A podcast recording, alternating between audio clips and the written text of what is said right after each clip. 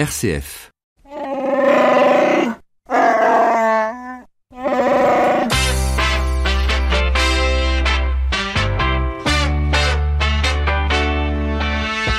12h30, 13h, ça fait du bien.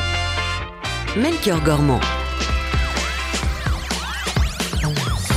À toute la galaxie et à Chewbacca qui a perdu son interprète. Au menu aujourd'hui, 60 000 chiens seraient abandonnés chaque année en France avec un pic pendant l'été. D'où la création, il y a deux ans, du WAF, un bar à chiens un peu spécial à Lille. On en parle en direct avec notre invité dans quelques minutes. Et puis ce dimanche 5 mai, ce sera la journée mondiale du rire. Rire, pourquoi pas dès la maternité, avec le programme Materné du rire médecin. Décryptage à midi 52 dans une bonne idée. En attendant, bienvenue à tous.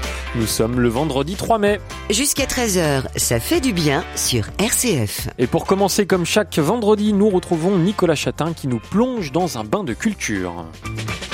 Dévoiler les écritures avec la newsletter Prixm. Le carême dure 40 jours et le temps pascal aussi. Il n'y a pas de raison. Donc pendant 40 jours, les chrétiens se réjouissent et justement avec Nicolas Chatin et la chronique Prixme, on s'intéresse aujourd'hui à l'un des récits de la résurrection du Christ. Were you there when the stone was rolled away?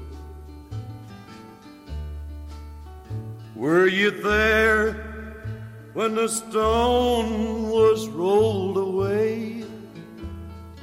Were you there when the stone was rolled away? Étiez-vous là quand la pierre a été roulée? Voilà la question que pose Johnny Cash, question qui n'est pas si bête que ça, parce que Thomas n'était pas là quand la pierre a été roulée et que le Christ est apparu ressuscité aux femmes de Jérusalem. Cette absence de preuve ne satisfait pas Thomas. Être comme saint Thomas, ne croire qu'en ce qu'on a pu vérifier par soi-même.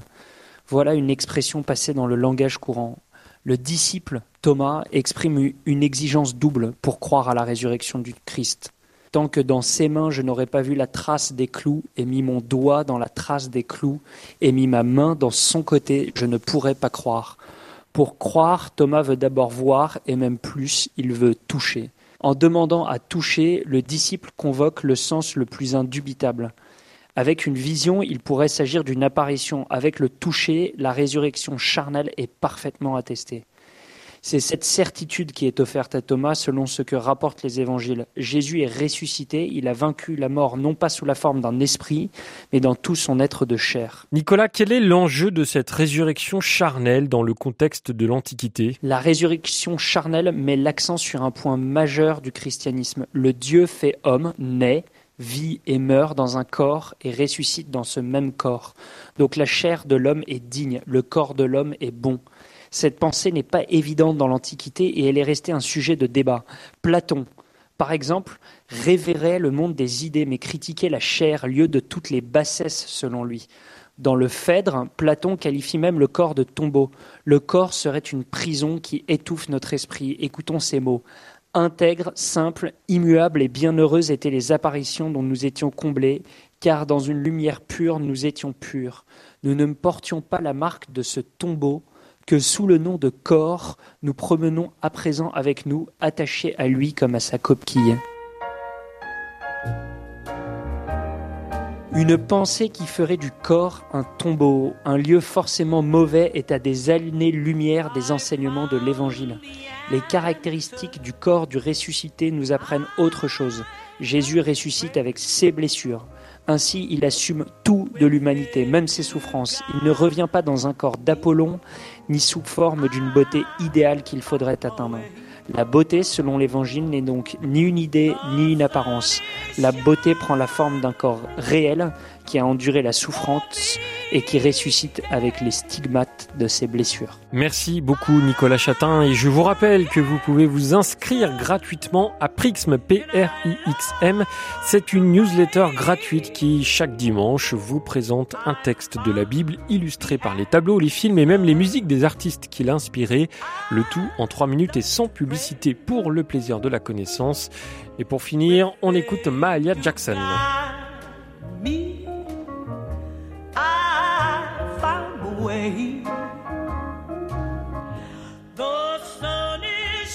Vous écoutez RCF, il est midi 35 et on va dans un bar avec notre invité. Ça fait du bien. L'invité. L'été arrive, synonyme de vacances, de soleil, de bronzage, mais aussi d'abandon. Et oui, 60 000 chiens seraient abandonnés chaque année en France et encore plus pendant la période estivale. Alors aujourd'hui, dans Ça fait du bien, on s'intéresse à une belle initiative. Bonjour Justin Fontaine. Bonjour. Merci d'être avec nous dans Ça fait du bien. Vous êtes le co-gérant du WAF, un bar à chiens créé à Lille il y a deux ans. Alors que ce soit les, les bars à chats ou à chiens, ça reste un concept qui se développe petit, euh, petit à petit en France. Mais la particularité de votre bar, le WAF, c'est qu'en plus de profiter de la présence de chiens, qu'est-ce qu'on peut faire, Justin Fontaine, dans ce bar?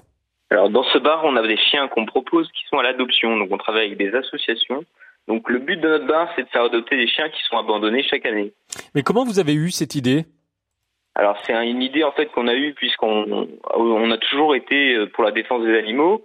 En, euh, chaque année, il y a des millions de chiens qui sont abandonnés, donc c'est une idée qui paraissait logique avec la création du bar à chiens. C'était de faire euh, un but caritatif pour les adopter.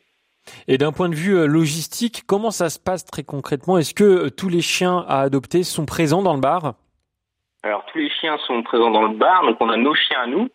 Après, enfin, on fait de la garderie pour chiens et on a des chiens en famille d'accueil, c'est-à-dire qu'on est famille d'accueil pour les associations et on recueille les chiens chez nous et donc ils viennent avec nous euh, la journée dans le bar.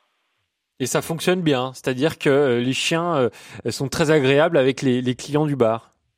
Oui, bien sûr, c'est des chiens qui sont quand même sélectionnés par les associations afin d'être dans le commerce. On ne prend pas des chiens qui ont eu il y a des chiens qui ont pu être battus, tout ça, ça on, est, on essaie d'éviter car il pourrait avoir des réactions surprenantes.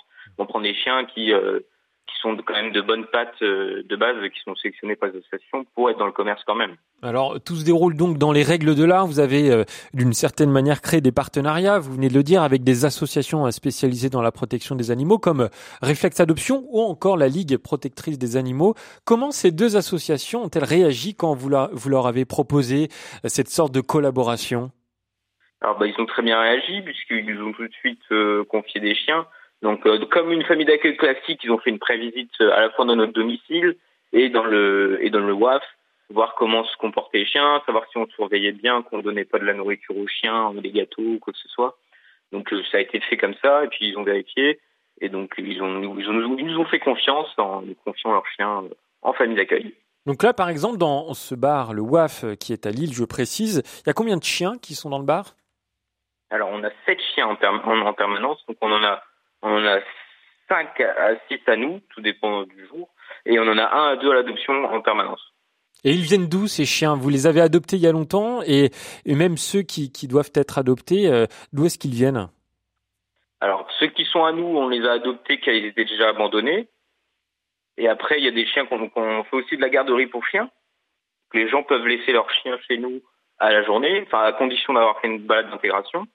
Et ensuite, les chiens qu'on récupère en famille d'accueil, euh, l'association les récupère, font les tests avec les ententes, alors s'ils s'entendent bien avec les autres chiens, et ensuite on le recueille.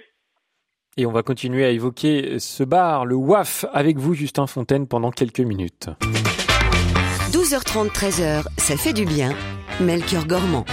Alors si on quitte la France et qu'on va au Japon, il y a un concept différent qui s'appelle le Nekobar qui héberge un grand nombre de chats abandonnés. Est-ce que vous voudriez faire la même chose dans le WAF Alors faire, euh, excusez-moi, j'ai pas bien compris. Qu'est-ce que c'est que leur concept? Le Nekobar qui héberge un grand nombre de chats abandonnés. Ça se passe ah, au Japon. nous, nous les chats, ouais, on aimerait bien aussi faire les chats, mais c'est après, euh, faire les chats et les chiens, je vois pas comment ce serait possible. Mais alors faire, mais, euh, pour les chiens, c'est-à-dire en, héberger un grand nombre. Ah, héberger dans le dans le dans le commerce? Comment? Ce serait pour la nuit, par exemple? Oui, par exemple, voilà. Ah, nous pour la nuit, on essaie d'éviter parce qu'on est quand même dans dans le vieux Lille, donc il y a beaucoup d'habitations aux alentours et je ne me vois pas laisser les chiens la nuit sans surveillance. Et, et, depuis la création du WAF, une soixantaine de chiens ont pu être euh, adoptés. C'est un chiffre que vous m'avez euh, donné tout à l'heure. Est-ce que la demande est forte? Oui, il y a toujours au moins, euh, on va dire au moins cinq dossiers par chien en général. Hein.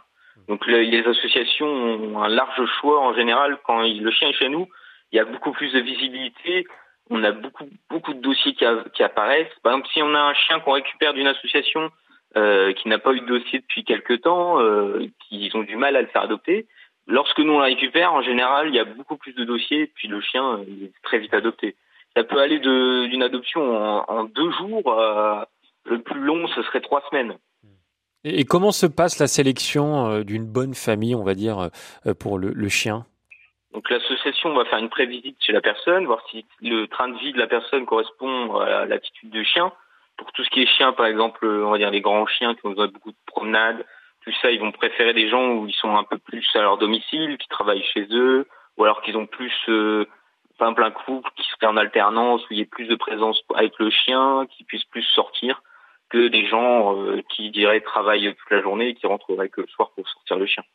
Et quel retour avez-vous de la part de vos clients euh, qui visitent le WAF ah, Ils sont tous en général très contents, émerveillés. On a un livre d'or où ils nous mettent des, beaucoup de mots positifs. on n'a que des retours plutôt positifs. Et Justin Fontaine, qu'est-ce qu'on peut imaginer euh, pour l'avenir du WAF Peut-être euh, d'autres implantations un peu partout en France? Oui, ben nous on espère un peu franchiser le WAF aussi dans, la France. On a beaucoup de demandes, donc on essaye d'étudier euh, ce beau projet. Eh bien, merci beaucoup Justin Fontaine d'avoir été avec nous dans Ça fait du bien. Bah, je vous en prie. Merci à vous. Je rappelle que vous êtes le co-gérant du WAF, un bar à chiens à Lille. Alors, si vous voulez adopter un chien ou tout simplement aller boire un bon café entouré de petits chiens, vous pouvez vous renseigner sur le site www.lewaf.fr. Ça fait du bien. Continue en direct jusqu'à 13h sur RCF. À suivre dans quelques minutes François Mandil des Scouts et Guides de France. Mais avant ça, comme nous venons d'évoquer un bar pour adopter des chiens, on va essayer ensemble d'adopter un capitaine abandonné.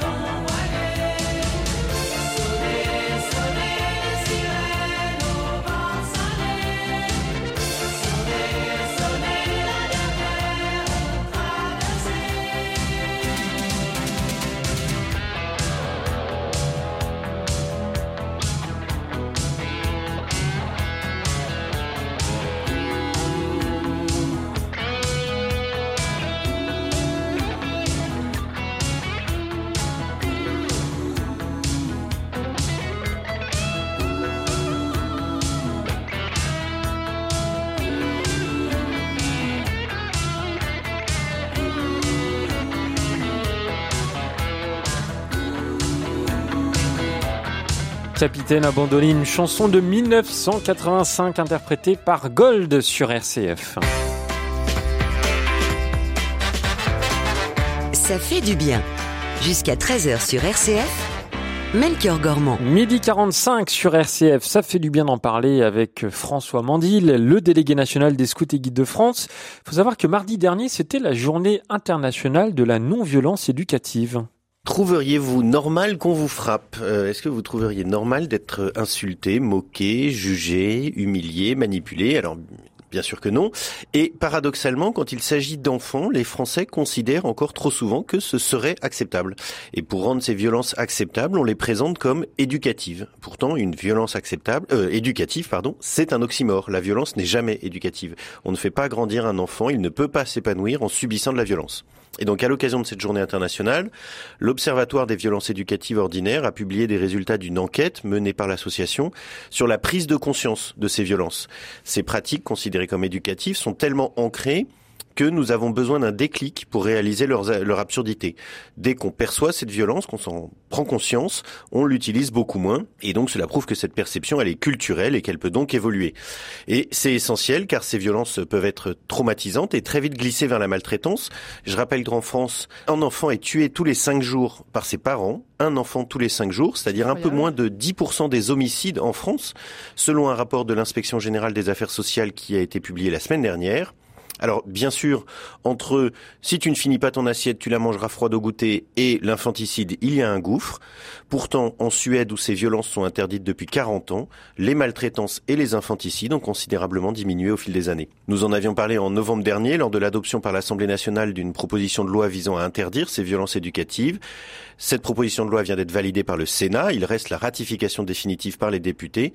22 pays en Europe et 45 dans le monde ont déjà adopté une législation en ce sens. Chez les scouts, François Mandil, en tant que mouvement d'éducation, de quelle manière êtes-vous concerné? Alors évidemment, personne n'est à l'abri d'être soi-même euh, violent. La fatigue et le stress sont les deux régions majeures du passage à l'acte, selon l'enquête de l'Observatoire des violences éducatives. Les chefs et cheftaines en camp subissent cette fatigue et ce stress. Nous devons donc être très vigilants sur nos pratiques, dans les camps, dans les sorties. Le scoutisme a parfois eu autrefois tendance à utiliser les châtiments corporels, à reprendre des punitions militaires. Qui n'a jamais entendu parler de chefs faisant faire le tour de camp en pleine nuit ou des pompes à des louveteaux pour les calmer? C'est aussi pour cela que dès les années les scouts de France ont interdit les totémisations. Nous devons être un espace euh, libéré de toute forme de vexation ou de brimade, même euh, mineure, entre guillemets. Là encore, c'est un processus culturel, une forme de reproduction. Les chefs et cheftaines les reproduisent parce qu'elles sont considérées comme normales. Ce serait la tradition. Et donc Baden-Powell l'a souvent redit, l'éducation est d'abord une question de confiance, une confiance qui est rompue par la violence. Toute brimade, toute violence est une atteinte à l'esprit même du scoutisme. Voilà, c'était François Mandil, le délégué national des scouts et guides de France sur RCF. RCF, la bonne idée. Petite devinette, quel est le comble pour un professeur de musique? C'est d'avoir mal au dos. Ça vous a fait sourire? Tant mieux, sinon ça vous entraînera parce que dimanche, c'est la journée mondiale du rire et on en a besoin. Moins d'une minute par jour, c'est le temps que les Français passeraient à rire aujourd'hui contre 19 minutes en 1939 où déjà la période ne prêtait pas franchement à la rigolade. Ah non, non. Le rire, on sait aujourd'hui qu'il est bon pour la santé, anti-stress, stimulant immunitaire ou antidouleur, d'où la présence de clowns à l'hôpital, dans les maisons de retraite, mais aussi en maternité.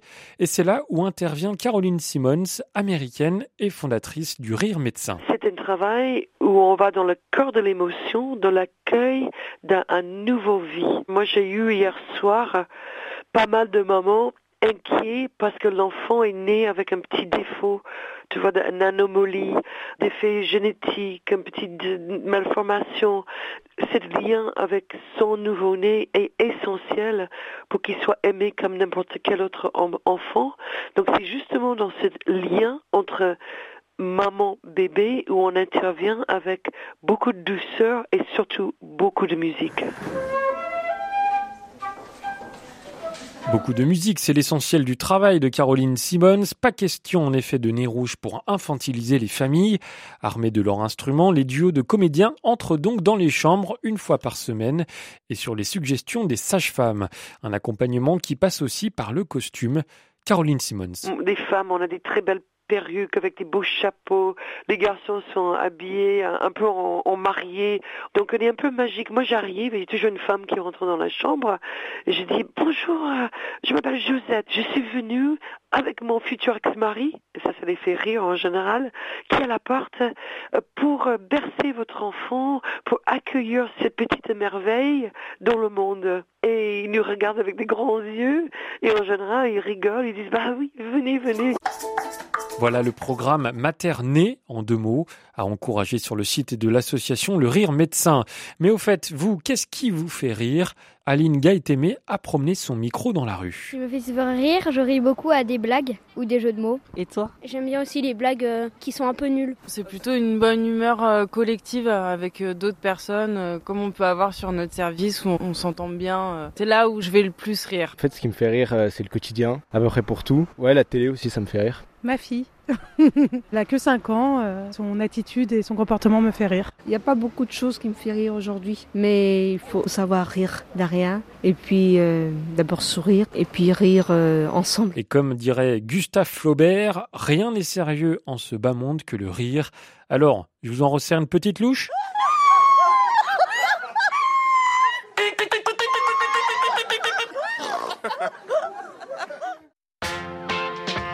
Ça fait du bien avec vous. Et avec vous, Anne Carrio, bonjour. Bonjour Melchior, bonjour à tous. Ce dimanche soir, les auditeurs ont la parole. Ce sera à 20h pour une émission spéciale Comment croire encore en l'Église, Anne?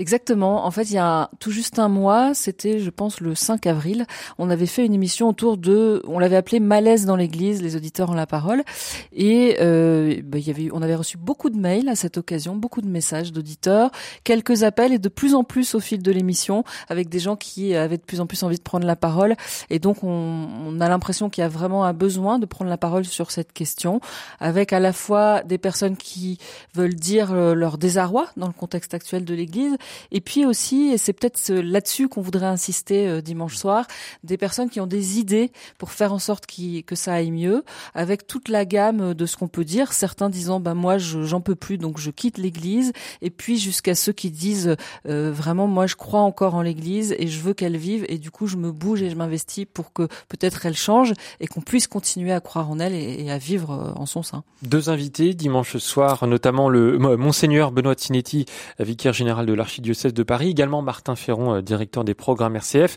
évidemment, les auditeurs sont euh, les principaux invités. Pourquoi vous organisez ce type d'émission, Anne Kerlio Est-ce que vous sentez chez les auditeurs un vrai besoin de parler sur certains sujets? Oui, de parler, de construire. Alors après, toute la question, c'est euh, bah, qu'est-ce qu'on fait de, de, toutes ces paroles? Alors, euh, je pense qu'il y a des, des, personnes en responsabilité dans l'Église qui écoutent et qui peuvent directement en faire quelque chose. Euh, il y aura monseigneur Benoît de Sinetti, vous l'avez dit, lui pourra nous dire justement comment ces paroles nourrissent la réflexion de, de l'Église et viennent peu à peu la, la, transformer, la faire avancer. Mais nous, on croit beaucoup, enfin, dans, dans une radio, forcément, on croit en la force de la parole. Et rien que le fait de partager ces paroles, ça commence déjà à construire quelque chose, les paroles de l'un venant faire évoluer celles de l'autre, et petit à petit, il y a quelque chose qui grandit aussi rien que comme ça, et on le sent bien à travers toutes les émissions interactives qu'il peut y avoir à l'antenne, et où les auditeurs viennent toujours. Ce qui, ce qui nous frappe aussi beaucoup quand on organise ces émissions, c'est que les gens viennent vraiment dans un esprit constructif. On a très très rarement des, des paroles violentes. Il y a une espèce de règle du jeu qu'on essaye de redire et puis qui devient implicite et qui fait que les gens viennent vraiment avec toujours ce souci-là de construire quelque chose et pas juste de balancer sa rancœur ou, sa haine ou sa violence. Est-ce que vous avez des témoignages d'auditeurs à nous partager, Anne? Oui, alors dans des styles différents, je peux vous partager par exemple celui d'Isabelle qui nous est arrivé, euh, bah, c'était lors de la dernière émission il y a un mois, il est arrivé trop tardivement, on n'a pas pu en faire état. Alors Isabelle, elle, elle était résolument du côté euh, de, de la construction et la construction du, de sa manière à elle, par la prière. Alors voici ce qu'elle écrivait. L'essentiel pour moi est de rester dans le cœur à cœur avec Dieu, aimer Dieu et se laisser aimer par lui, et essayer d'aimer les autres comme soi-même. Cela ne change pas et demeure. Et elle disait aussi, prions, prions quelles que soient nos sensibilités, quelles que soient nos manières de faire, prions avec tout notre cœur, restons unis, respectueux, liés à notre Dieu, Père, Fils, Esprit Saint, avec Marie, etc. Il y a du monde avec nous, disait-elle, nous ne sommes pas perdus, on sentait euh, la volonté délibérée d'être plutôt du côté de l'espérance, et puis d'autres qui disent plus leur souffrance, comme Sylvie qui écrivait, euh, en tant que femme catholique, je souffre actuellement du manque de considération à l'égard des femmes. Les postes de délégués pastoral sont souvent assurés par des femmes. Or, il y a un manque de clarification et de différenciation entre les missions des curés, prêtres et celles des délégués pastorales. Quelle est la place de chacun? Quels sont les pouvoirs et les services? Est-ce que les paroisses ne s'accrochent pas à des fonctionnements qui deviennent inadaptés aux réalités actuelles de l'Église et de la société?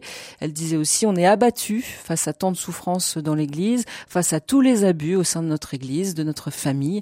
L'Église ne se raccroche-t-elle pas à un fonctionnement qui soutient un cléricalisme, ce fameux cléricalisme dénoncé par le pape François?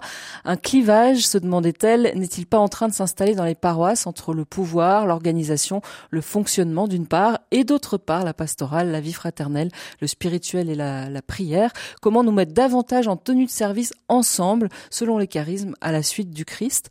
Ah oui, quand même. C'est très travaillé comme, comme ah question, comme témoignage. C'est qu'un extrait. Et puis il y a des certains nous ont envoyé carrément en pièces jointes des longues, euh, des longs développements mm. sur les pistes qu'ils voient pour faire avancer l'Église. Alors nous aussi, on est on est un peu démunis sur qu'est-ce qu'on fait de, de, ces longs textes. On, on réfléchit à bah, évidemment en interne, c'est nourrissant pour les émissions qu'on peut construire. Et puis après, comment on les transmet euh, à l'Église institution pour qu'elle puisse se nourrir et nourrir le changement euh, de tout ça. Il y avait par exemple aussi Nicole. Alors j'en profite, je ne sais pas si elle nous écoute, mais je lui adresse un petit message. Nicole, elle nous a appelé la semaine dernière à l'occasion de l'émission euh, Le temps de le dire sur la place des femmes dans l'église et euh, le standard était saturé, elle n'a pas pu accéder à l'antenne, donc elle nous a envoyé un mail et malheureusement on n'a pas eu le temps de, de lire son mail. Alors j'en lis un petit extrait. Allez-y. Elle dit « Je souhaiterais que la lettre du pape au peuple de Dieu soit distribuée à tous les paroissiens à la fin des messes du dimanche, comme l'ont fait plusieurs paroisses, et qu'on puisse parvenir à une gouvernance communautaire des paroisses. Ma question, comment parvenir dans nos paroisses non à une gouvernance démocratique, ce qualificatif appartenant au domaine politique, mais à une gouvernance communautaire qui nous permettrait de sortir du cléricalisme euh, dénoncé par le pape François dans cette fameuse lettre, comme ce qui a rendu possible les abus et les scandales. Voilà, vous voyez, c'est nos auditeurs, ils ont ils ont des, idées parfois très concrètes et euh, ce sera l'occasion de les partager euh, ce dimanche soir. Comment croire encore en l'Église? C'est donc une émission interactive qui aura lieu euh, dimanche 5 mai à 20h. Comment les auditeurs peuvent euh, participer, Anne? Alors, ils pourront nous appeler au standard. On redonnera le téléphone le moment venu, mais surtout dès maintenant, ils peuvent nous écrire à émission spéciale rcf.fr, émission spéciale rcf.fr.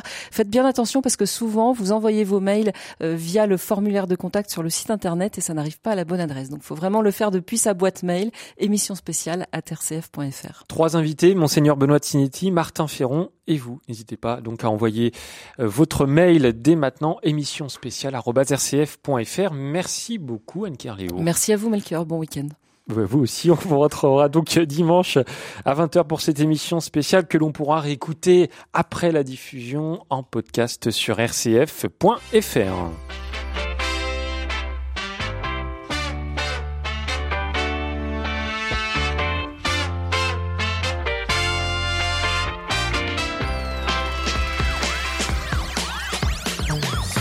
Ça fait du bien, c'est déjà terminé pour cette semaine. Merci pour votre écoute, pour votre fidélité. On aura l'occasion de se retrouver en pleine forme lundi entre 12h30 et 13h. Et je tiens à remercier pour terminer Christophe Morag qui a réalisé cette émission. Passez un très bon week-end.